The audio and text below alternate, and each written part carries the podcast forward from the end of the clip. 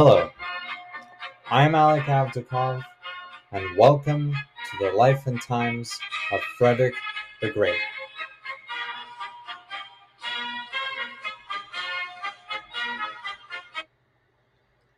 I would like to thank you all for your support of my podcast and for your patience, since I am a little late producing this week's podcast.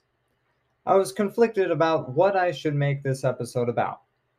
Originally, I intended this week's episode to be a full episode about the Habsburgs and the Pragmatic Sanction.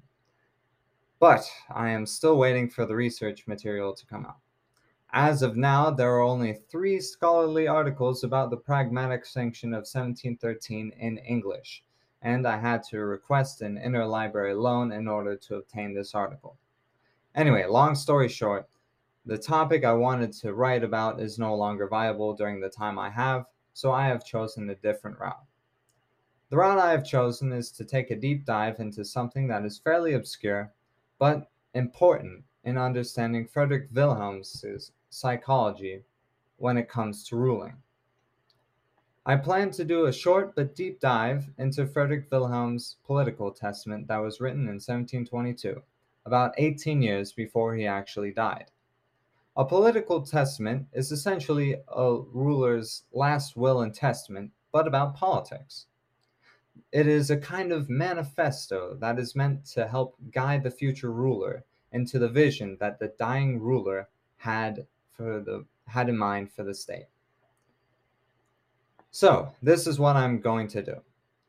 This document is roughly 11 pages long. If I were to read it in its entirety, you would not only be bored to death, but you would not get the historical context to understand why he is writing what he is writing. Therefore, I will explain the main points of his testament, which focuses on religion, finances, the morality of the ruler, the military, and the specific provinces within the king in Prussia.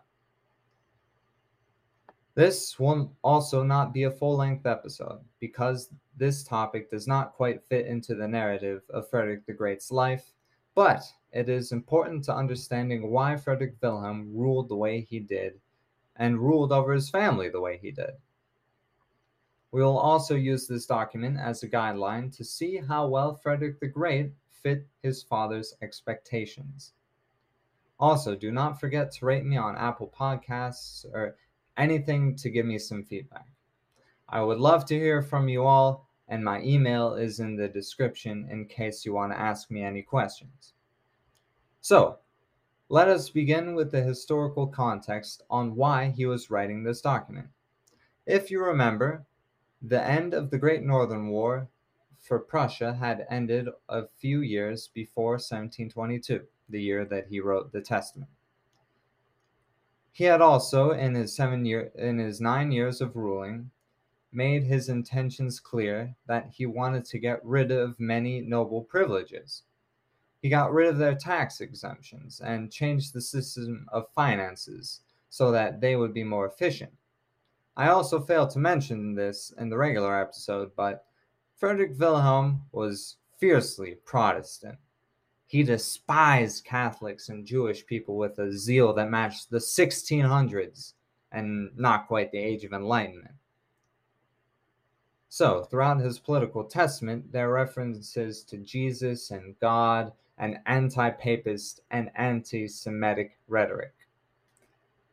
And as stated earlier, Frederick Wilhelm wanted to block the privileges of the nobles, specifically those from East Prussia, which previously had a lot of privileges due to them being historically linked to Poland rather than the House of Brandenburg, as Frederick Wilhelm called it.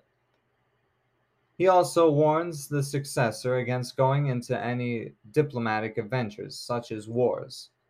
As we saw, Frederick Wilhelm deserved his nickname, the Soldier King, but he did not want to risk his precious soldiers in battle.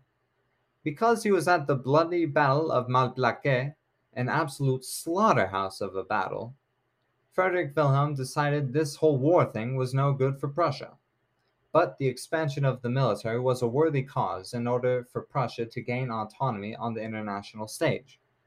However, he does not start his testament with a bombastic proclamation that the Prussian army must grow as big as it can. Instead, as this was a man who believed he was dying, he made amends with the Almighty. Frederick Wilhelm wrote, I heartily repent all grievous and inner sins which I have committed, and pray to God to forgive them for Jesus Christ's sakes. I have always labored to make myself better and to live a godly life so far as I was humanly able to do so. And with God's help, I will so persevere until my end.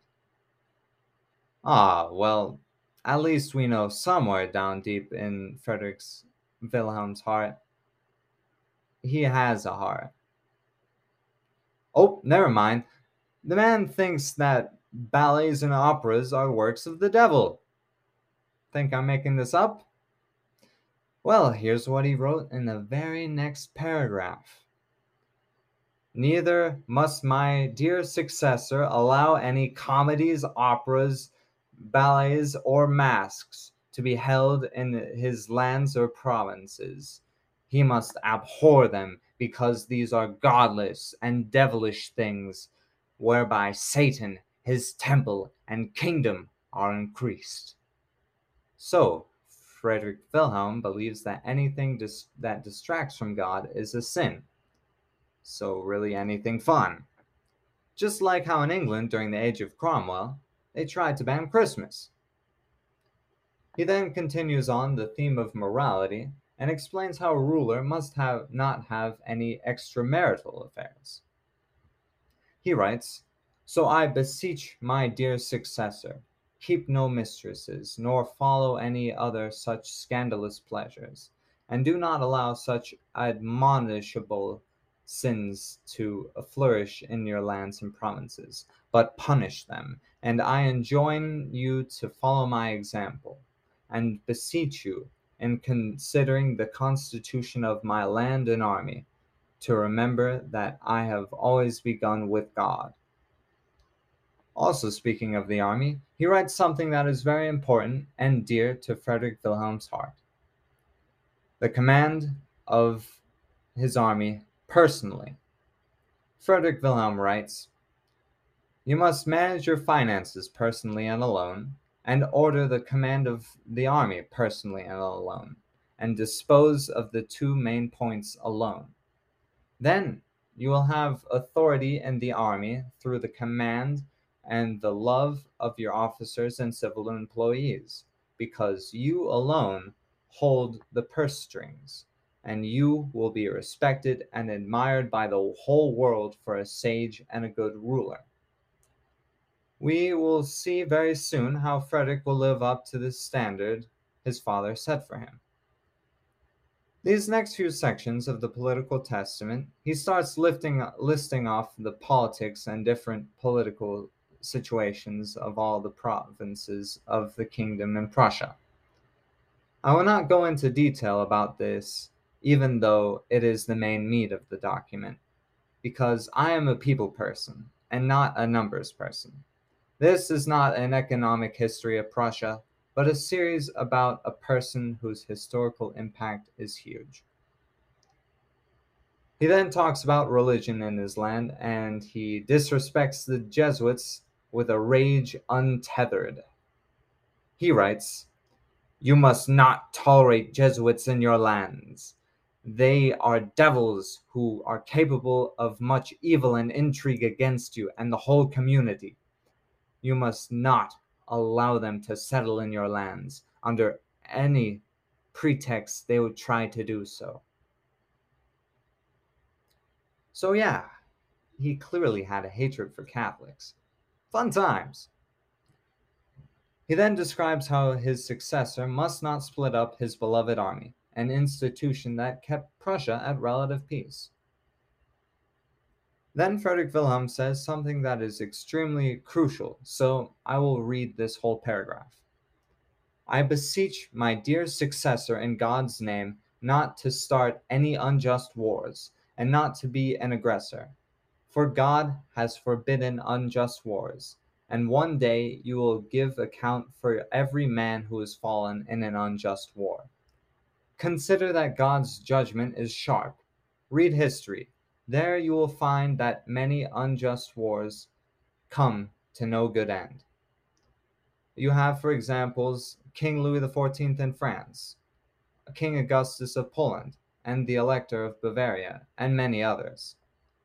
The last two were expelled from their lands and dethroned into the bargain because they started an unjust war.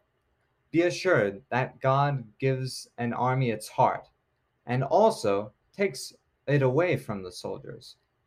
For when King Augustus began an unjust war, his Saxon army was so frightened of the Swedes that in many battles and encounters the Saxons were beaten by the enemy, even when they were twice as strong as the Swedes.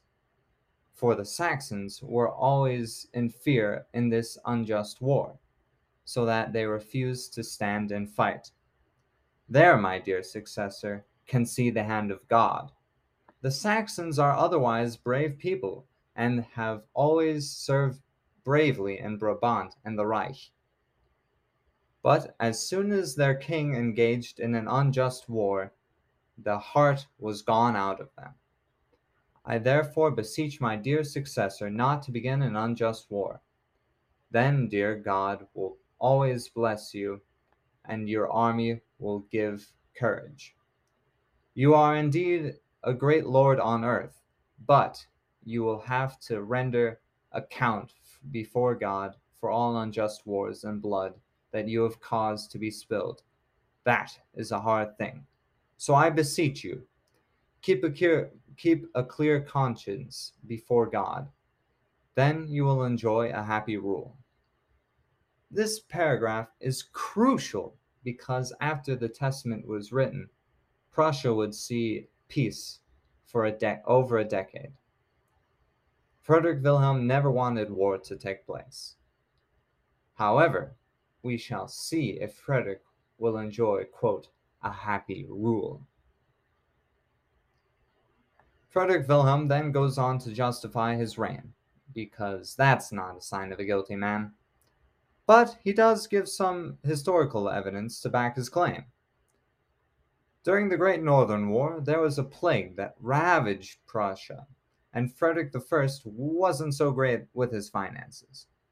So, here's what Frederick Wilhelm wrote My dearest successor will think and say, Why did my late father not act in all things as is written here? This is the reason.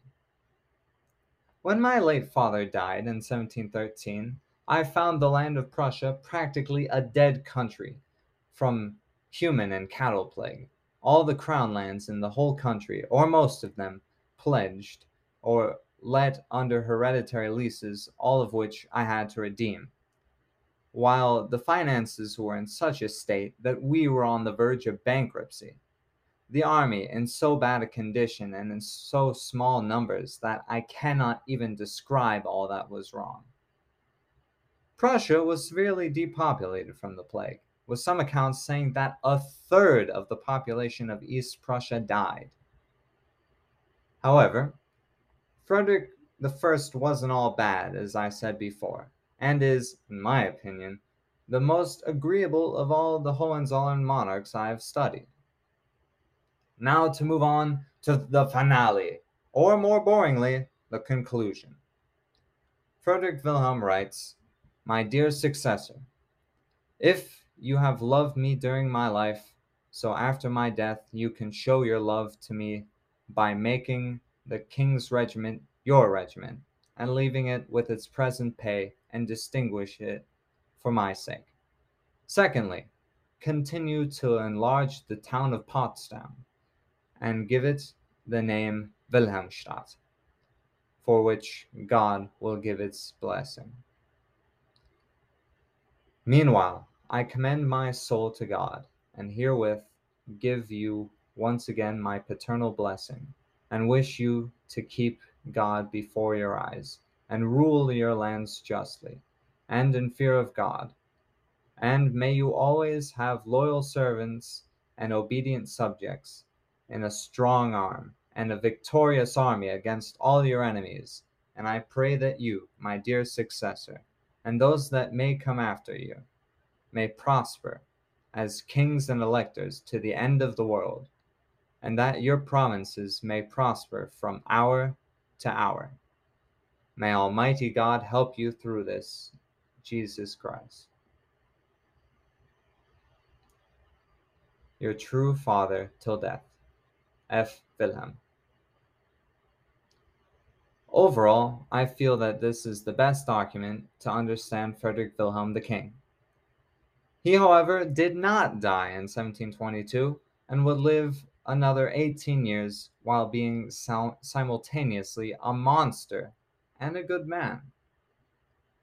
This will be the last podcast I will be publishing in a while. I finally moved back to college and I am excited for classes to start. I'm certainly amazed at how much support I am getting from you all.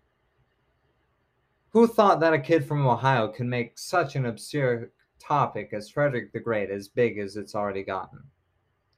And I believe to, I will conclude the way that I originally did in the first episode Holy Roman What? I am wishing you all the best of goodbyes.